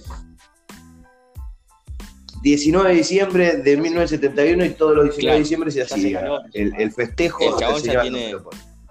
Ya el ritual, ¿viste? Bueno, hoy voy, hago el gol, después voy a comprar los turrones para Navidad y ya tiene, tiene toda la rutina armada todos los años. Claro, hay una nota que le hacen en Deporte B al tipo y dice, yo metí un gol que fue para ganar la Newell, para pasar a la final, pero tendría que ser más recordado que fue la primera vez que fuimos a la Libertadores y no es así, es más recordado Es que ese el gol. puede yo no ser lo puedo creer recordado. Bueno, eso es lo- un poco el lo tema que es lleva. recrearlo. ¿Por qué la recreación del gol? Claro. ¿Por qué lo haces? No, eso, eso, eso, ¿ves? Eso, yo no entiendo como to- todavía No los argentinos no dominamos el mundo. No lo hacemos porque no queremos. Nah, sí, la debe cargar. Lo, lo tiene que cargar. Tu, mal- tu logro más importante es el cabezazo de Aldo Pedro Poi y el segundo puesto, dos segundos puestos de Coudet. Pero, No, ¿sabés qué no, muy mala leche. Bueno, eh, No, yo después de después del festejo de Aldo Pedro quiero vamos un poco al terror, ¿les a parece? las casitas del horror. Y terminamos con el amor, abrazados y Bien, besándonos eso todos. te iba a decir, el movimiento social eh, ante todo. Eh, bien, como le decía, la eh, historia es Las Casas del Terror. Bien, ahora que se acerca Halloween, eh, me- pareció oportuno traer, traer esta historia sobre diferentes estadios malditos. Y ahora le voy contando el porqué. Uh. Eh, uno de ellos es eh, La Corregidora, se llama, que ya tiene nombre medio, ¿no? Medio, a mí me da como. Ya de terror el nombre. Sí, sí, sí. Tiene Esa, nombre de que ya me imagino. la te aparece Netflix, vestida de blanco a la ojos negros, ¿viste? Verá, eh, La Corregidora. Paf, Ahí. Era maestra. Exacto. Le corrige la tarea. Era la profesora. Claro. Bueno, este estadio eh, queda en la ciudad de Cuerétaro, eh, que lo hicieron incluso esto para eh, el Mundial 86 específicamente este estadio, y en el que varios equipos, obviamente, fueron locales en, en este estadio. Uno de ellos, por ejemplo, el Cobras de Cuerétaro, jugó allí la primera temporada. Eh, en el caso de que tuvo una remodelación del estadio y tuvo que ir a ser de local ahí. Bueno, obviamente termina todo de forma trágica. Esto fue en el 87, ya que termina eh, descendiendo a segunda división ese primer año, la primera temporada del estadio. No. Exacto, termina descendiendo y con el tiempo desapareció esa franquicia. O sea que ahora no existe más. No. No, la corregidora. Exacto. Te mata, te mata, la corregidora te mata, no te desciende, te, manda te a hace desaparecer. Chao. Vi- Vivís en la historia del fútbol, sí. Olvídate. Otro equipo, el Atlante, este es más conocido, deja el DF también, esto en la temporada 89-90, y pasa a ser de local en la corregidora. Descendiendo en esa, o sea, descendiendo, perdón, en esa misma temporada.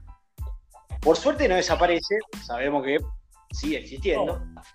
Otro equipo que tuvo el mismo desenlace que los anteriores fue en la temporada del 94-95 es el Tampico Madero, de la ciudad Madero, que también eh, remodelación del estadio, buscaron eh, incluso varios estadios previamente a, a jugar en la corregidora, obteniendo buenos resultados. Cuando arrancan en la corregidora, empieza la, la decadencia total. Termina descendiendo, no es un loop, ¿eh? termina descendiendo y después termina desapareciendo. Esto fue en el 2009-2010. No. No, No, no, es, Nah, pero es es, durísimo, ¿eh?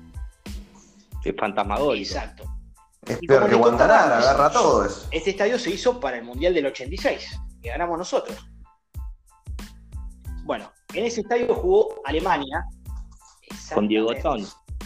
Jugó Alemania, el finalista, obviamente, del, de este mundial. Clasificó segunda ronda, no clasificó primero. Y justamente pierde con el puntero del grupo E, que era Dinamarca. ¿En dónde pierde de local? En la corregidora. Correcto. Estábamos hablando de Dinamarca. Dinamarca. Salió eliminada en ese mismo estadio después de comerse cinco pepas con España. Exacto. En la corregidora. España hace de local. Un estadio que marca. ¿Cómo, cómo? ¿Cómo? Un estadio que deja marca. ¿Cómo? Y España Claro, cae en cuartos de final, chica haciendo de local en la corregidora. Esto no se hace solamente igual en. Ah, o sea que los Sí, que, decime color. los que iban ganando ahí después perdían. Perdían y desaparecían. Todos se fueron Sí, eliminando ahí. no, no, no, no. O sea, es- Terrible. igual hay un motivo de esto. eh, Estaba Exacto. maldito. Y esto se debe, esta maldición y este mito que empezó a correr, porque dice que se construyó sobre un cementerio. Entonces de ahí viene la maldición No. De Ay, este te- estadio en la corregidora. Ya con el nombre, y que está arriba de un cementerio, es película de terror japonesa. No, pero se sabe que. Se sabe que no, No, tienes que hacer nada arriba de un cementerio, pero te lo explican hasta eh, los dibujitos. Ahí no jugó River Belgrano, que se tiró. Habría que chequear la información, ¿eh? Bien, otro estadio. No, jugó Tigre con Chaca. Uh, me encantó este golpe. Bueno, nosotros estamos, estamos tranquilos, Colo. El tiroteo. Yo me acuerdo que, se peleen entre ellos. No, porque nosotros No, por sentimos, favor, por eso continúe, continúe, no me voy a detener a hablar con Bueno, ese como les contaba, Oh, ahí le- No, pegó a los dos. No, pero murió Madrid. justo este, eh, te escucho entrecortado, Juaco. Te- Como que no te, te pierdo. ¿Puede ser? Yo no soy bot. hermoso. Ahí va, Sos te hermoso, escucho- dije. Te escuché fuerte y claro. Sí. ¿eh? Otro estadio, Yo no soy botón, querida. otro estadio malditos eh, se encuentra en Inglaterra. Este es el Kazam, que lleva este nombre porque, bueno, obviamente se hizo eh, sobre, sobre las tierras del dueño, de nombre obviamente Kazam, egocéntrico el muchacho, le puso el nombre del estadio. Incluso fue presidente también del club, del Oxford United, que hacía de local en ese, en ese estadio. Eh, este estadio no fue construido sobre eh, lo que es eh, un, un cementerio, no fueron tan bobinas, pero lo que se decía es que tenía una maldición gitana. Eso. Oh. Sí, era, era Osvaldo Todo, no. soy gitano. Amador, Hered- Amador ¿Cómo Heredia. ese nombre? ¿Cómo se se acuerda de ese nombre? Bien, desde el club cual. trataron de hacer un montón de, de cosas como para evitar esta maldición, porque al principio se lo tomaron a la ligera, como quien dice. Mm. Pero con el tiempo se empiezan a dar los resultados que el equipo no levanta, no levanta. Fueron a buscar al arzobispo de la ciudad, fue el arzobispo, siguió pasando exactamente lo mismo. Y ahora está jugando, imagínense, tan, tan abajo que se vino el equipo, que ahora está jugando en la cuarta división. No, No. te matan. Los gitanos lo mataron. Y Así que recuerden, chicos, eviten los que cementerios. agradezca que no desapareció. gitanos. Y otro de los estadios, que que también va, va a haber que evitar, se da en Colombia. El Guillermo Plazas Al Cid. El estadio. Ahí hace de local el Atlético Wii. Se ubican de nombre. Ha, ha jugado Sí, en. Sudamericana. Bien. Al momento de construir este estadio, del Atlético Huila, eh, los obreros se encuentran enterrado en el mismo lugar donde se iba a hacer el estadio, una botella con un líquido amarillo en su interior. Y además de esto había un dado, un dólar totalmente hecho bosta, una zampolla de color rojo y de color verde. Yo, yo no lo hubiese ni agarrado, Mm. así te digo, ¿eh? Cosa rara, ¿eh? No, parece tipo el de los, de los Simpsons. Quiero un perfume en un, en un sombrero con una cereza, ¿cómo era? Yoko Ono. Sí. ya lo tenía preparado encima, Mau. Eh, No, eh, No, igual, igual digo, ¿no? Si vos empezás a remover la tierra y encontrás eso, le decís, muchachos, última. 100 metros para allá al estadio. Sí, no, claro. el estadio. Hacer vestuario de visitante. El vestuario de Terrible visitante. Macumba. Claro. Bien. No, justo ahí Cuando arco, bueno, dice el boludo. de- Claro, el, el vestuario sí, de pero visitante es buena. claramente, ¿eh? yo- primero que no lo toco. Y después hago vestuario de visitante. Así que. Renuncia, ¿viste? El tipo, che, yo. Yo corriendo. más. ¿Qué, te, ¿qué tenía? ¿Qué tenía? Un, li- Un líquido amarillo. un líquido amarillo. Automáticamente. Un dólar roto, ¿y qué un más? dado y una zampo. De color rojo y de color verde. Uf, rarísimo. no. Incluso. Macumba. qué es el contenido que, que tenía esa botella. De acá Japón. Pero bueno, exacto, a partir de que empieza a ser de local en ese Pará, ¿y estadio, al Huila en qué onda? ¿Cómo le fue? estadio, empieza la hecatombe, diría. Empieza a perder todas, incluso había finales. Había sido campeón de la Serie A. El- hoy en día el equipo pelea de mitad de tabla para abajo e incluso estuvo peleando la permanencia y sigue en esos puestos de mitad de tabla para abajo. O sea que Huila, a partir de que hizo el estadio, un desastre. Un desastre. No, le hicieron una joda por ahí. Se- Y se lo creyeron. Pero que yo, la- yo sí veo eso. Pero Con imagínate, mal. salís a tomarte colectivo y encontrás en la puerta de tu casa una un líquido amarillo, sabés la patada que le pego y me meto dentro, no dejo salir a nadie. Depende, no sé. Por ahí le meto un trago, ¿eh? Si me claro. té, le pego un besito. Por ahí el limonchelo. Claro, el limonchelo. Y el dólar, Lo vendo. está el dólar, son 200 mangos, mamá. Lle- Llegamos fin de mes. Bien, ahora me. Igual Pero ya por queda supuesto. una. Queda la de Joaquito.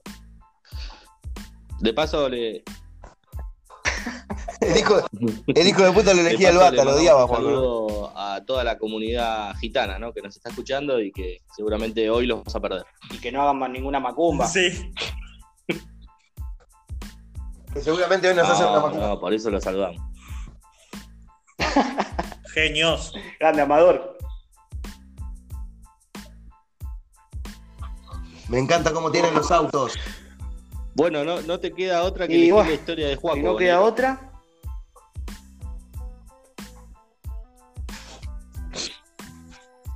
Bueno, ¡Que hable el desgraciado! Y eso fue todo, muchachos. Un abrazo grande para todos. No, Muy bueno, muy bueno. se la cortaba. Bueno, un amor longevo. Así se llama mi historia. Hablamos de Amador Heredia en Soy Gitano, un jugador Ganador de cuatro Martín Fierro. y dos balones de oro jugando para el Bayern Múnich. Bueno, ahora en serio. Mi historia habla de Guy Rux, un francés nacido el 18 de octubre de 1938 en la ciudad de Colmar, al sur de Francia. Un jugador que debuta en el 54 en el club Auxerre. Muy bien.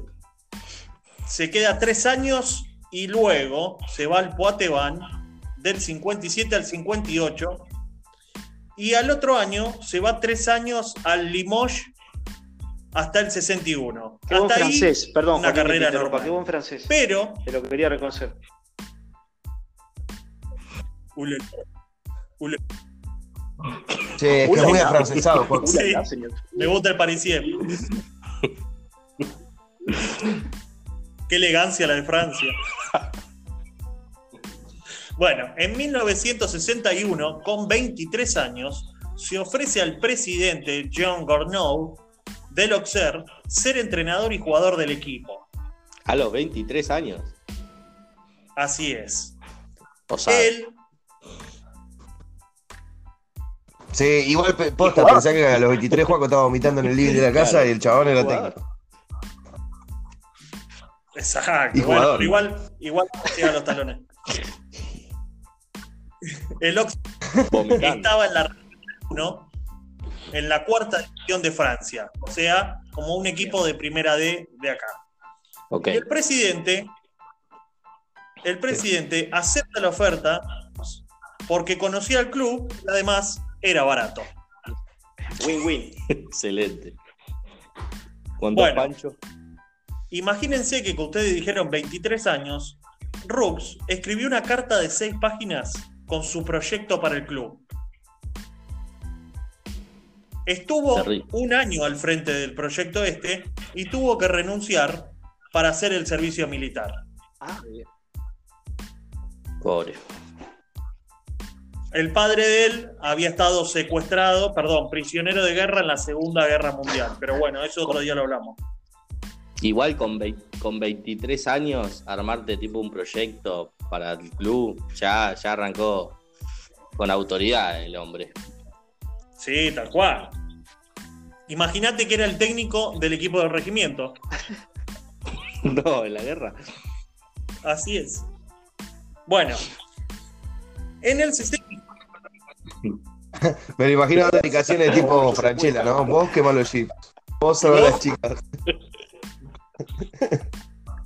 Bueno, en el 64 regresa al Auxerre y ahí arranca la historia importante. Durante un par de años se mantuvo en cuarta división, peleando media tabla, hasta que en el 69-70 asciende a tercera y deja de jugar.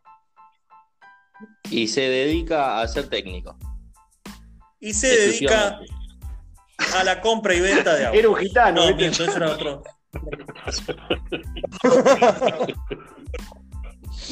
Perdón, me confundí. Bueno, en el 73-74 asciende a segunda. O sea, de cuarta división, en 10 años pasa a segunda división. Arma que le costó un par de años, hasta que en el 78-79 llega el primer gran hito. Juega la final de la Copa de Francia. Oh, Pero, pero la pierde en suplementario contra el Nantes. Nantes, equipo que jugó la Tota Fabri, Mario Yepes y Emiliano Sala, que en paz descanse. Uf. Pero ya se veía que algo podía hacer. Un añito después, en la set- Esto es lo primero que consiguen, ¿no? Llegar a. Es lo primero que consigue el tipo del del 64, 73.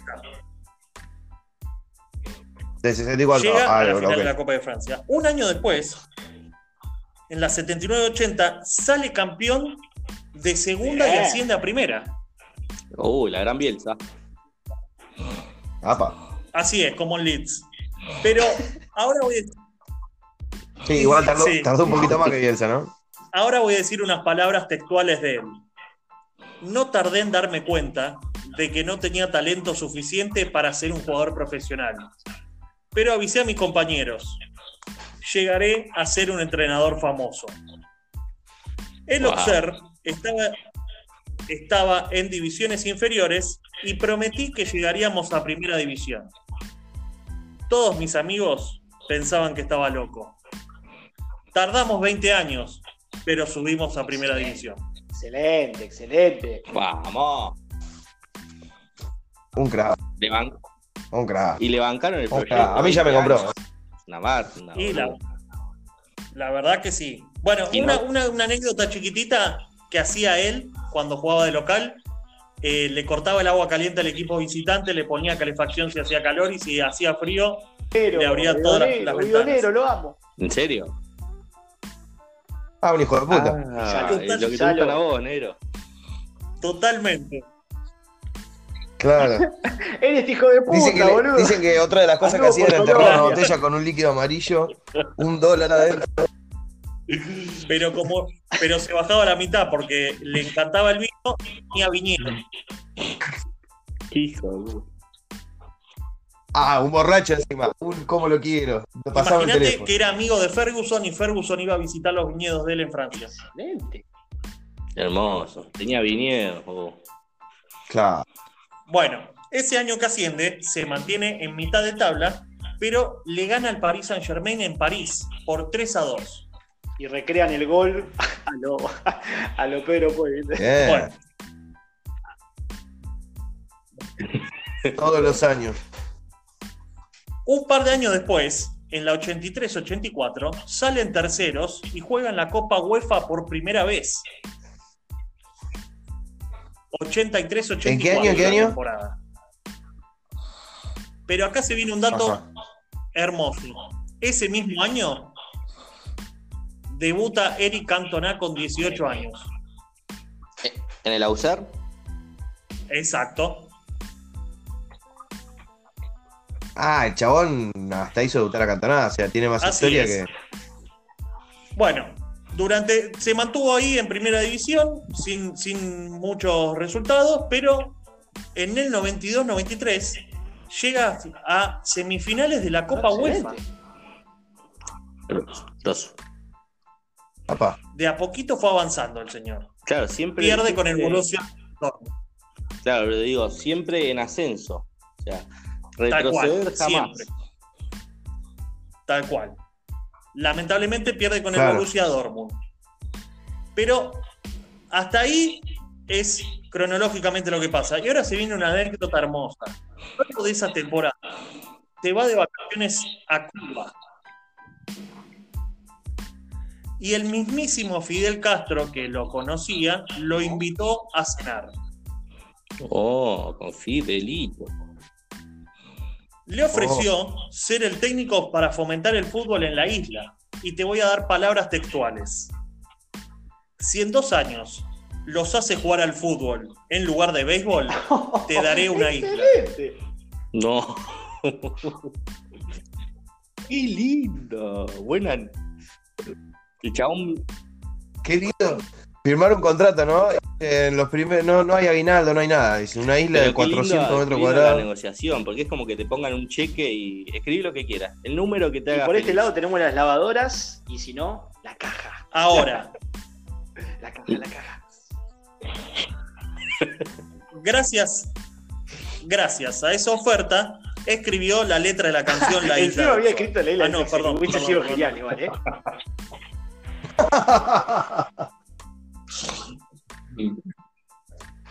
Sí, Bueno, rechaza la oferta y también le rechazó una banda No te puedo. porque nunca fumó.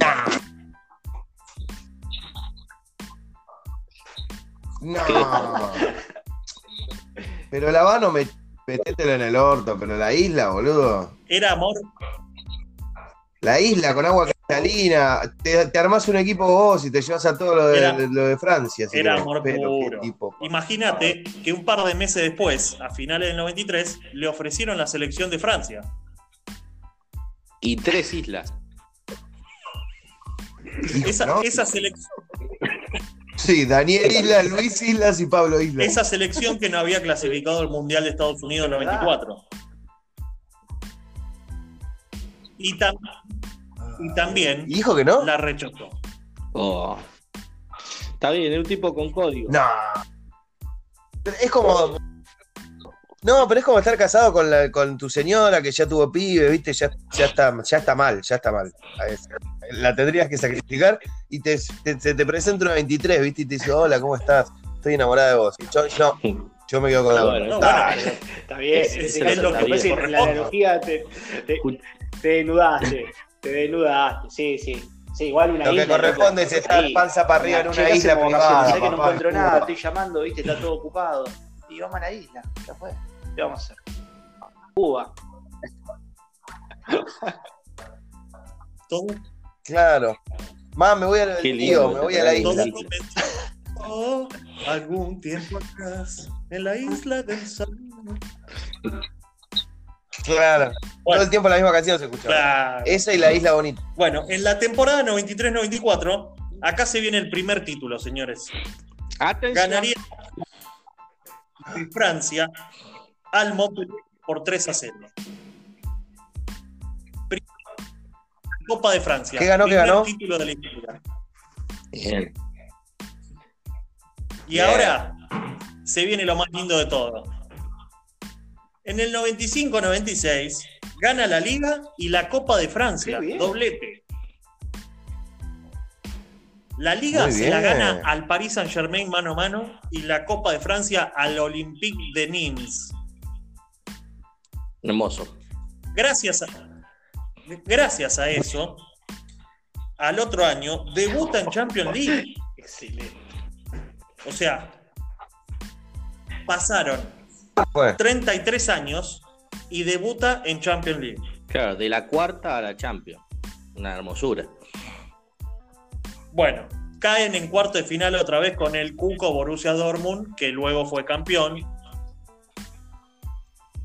Pero de estar en cuarta división, pierden che. contra el campeón de la Champions.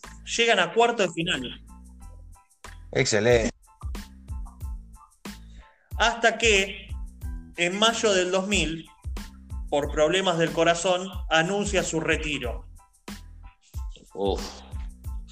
Se retira del fútbol gaucho. Oh, claro. Un genio. Igual seguro que se retiró, se fue a ver un condominio en los suburbios, como puede estar viendo en una isla. en la isla Martín García. igual le hubiese agarrado y le escribe Fidel y le dice, ¿ves? Si tuviese la Claro. acá, te atendés acá gratis. Tenemos los mejores médicos. Ahora moriste en Francia, Solete. Pero, pero ese, no, ese no es el final, son puntos suspensivos. Porque en el 2002 vuelve al equipo, señores. Ah, Y esa temporada terminan terceros nuevamente y clasifican a la Champions otra vez. Forever. Forever. Forever. Esta vez, Siempre. esta vez, quedan afuera en fase de grupos, pero con el dato de que le ganan al Arsenal en el antiguo Highbury. Bien. Ah, se dio todos los gustos. Salvo No, de ir en una olvidate. isla, se dio todos los gustos el boludo.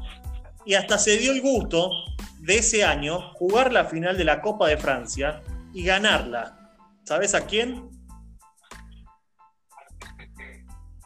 ¿De quién? Al PSG. De, de Coso, del Casi. Trota. De, De Ronaldinho. De Diño, claro. Ah, Y de Pochettino. Le ganaron- jugaba. Sí, tal cual. Y Pauleta. Hermoso, hermoso delantero portugués. Bueno, la ganaron 2 a 1. Ahí ya iba la tercera Copa de Francia.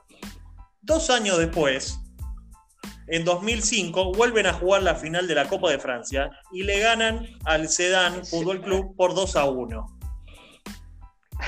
Cuarta Copa de Francia. que estaban todos dormidos.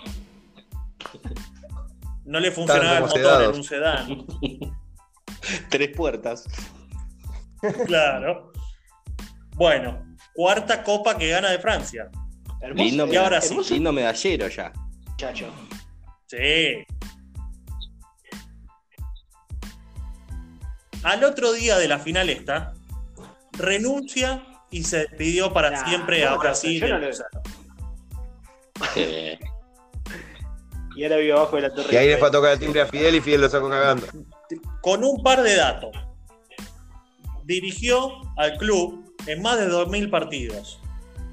Tiene el récord de partidos de la Liga de Francia en primera división, con 890. Lo cual No. estuvo ligado al club 44 años. uf. 41 años dirigiendo, 41 años dirigiendo y 36 de forma consecutiva. Algo así como lo que va a hacer Gallardo en River, ¿no? Dios te oiga. En esos Pará, ¿y el chabón cuánto ¿Cómo? tiempo? ¿Dos años nada más? No, hasta los 30. Jugó dos años al 30 fútbol ahí nada más. Según, Claro. escu- según escuché. exacto. Ah, siete. Lo que pasa que de No, los no, no, no, no, 23 no la tenía a los la 30 serie. fue técnico y jugador. A lo loco Abreu. Claro. Claro. A lo largo de esos años te voy a nombrar un par de jugadores que jugaron con él.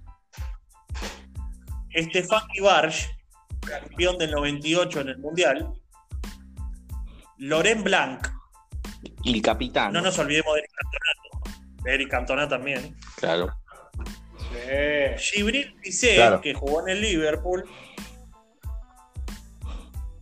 Philippe Mexés, De la Roma. Garrafa Sánchez. Abu Dhabi,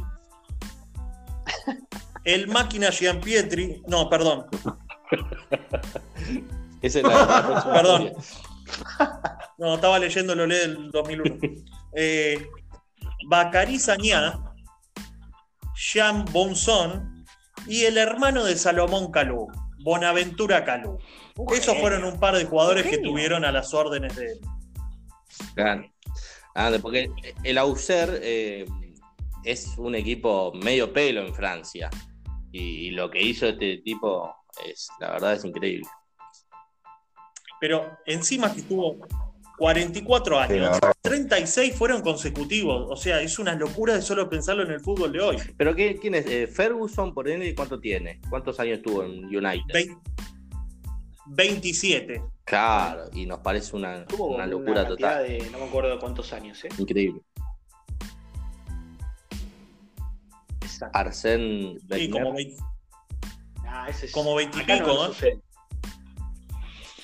¿Y el Muy Pero ¿El Muy en River cuánto va a estar? eh, 42. Que se vaya ya, hijo de puta. No, no, no. Déjalo. ¡Epa! Déjalo que queremos perder con Flamengo. No, porque si pierde con Flamengo, si pierde con Flamengo Exacto. significa que Boca va a perder con Flamengo y Racing va a perder con Flamengo y toda una cadena. Ustedes son campeones. Para, para. toda una cadena de sucesos que no quiero vivir. Escúcheme una cosa, eh, hemos llegado al final de este programa. Recuerden que deben seguirnos en nuestro Instagram, tragen.veneno, y pueden escucharnos por Spotify, Google Podcast y Anchor FM. Eh, el próximo capítulo es el capítulo número 10. Vamos, me gustaría que hagáramos algo especial eh, al respecto. A todo. Con número 10 es. Adentro. Dale, claro que sí. O sea, traer y. Sí, obvio, obvio, obvio. ¿Cómo? Lo que me gustaría igual que. Me gustaría que el programa lo cierre. Juan cantando La Isla del Sol. ¿Está botaza? Bueno, ahí lo Que lo llamo. cante Mostaza. ¿Qué tal, muchachos? ¿Cómo andan? ¿Qué se mostaza? Bien, acá por cantar un tema. Ah, ya está. Ya está preparado. Mostaza. Chicos, saludemos y que sea todo de mostaza. Vamos a bailar. Todo comenzó algún tiempo atrás en la isla del sol, polaco sol.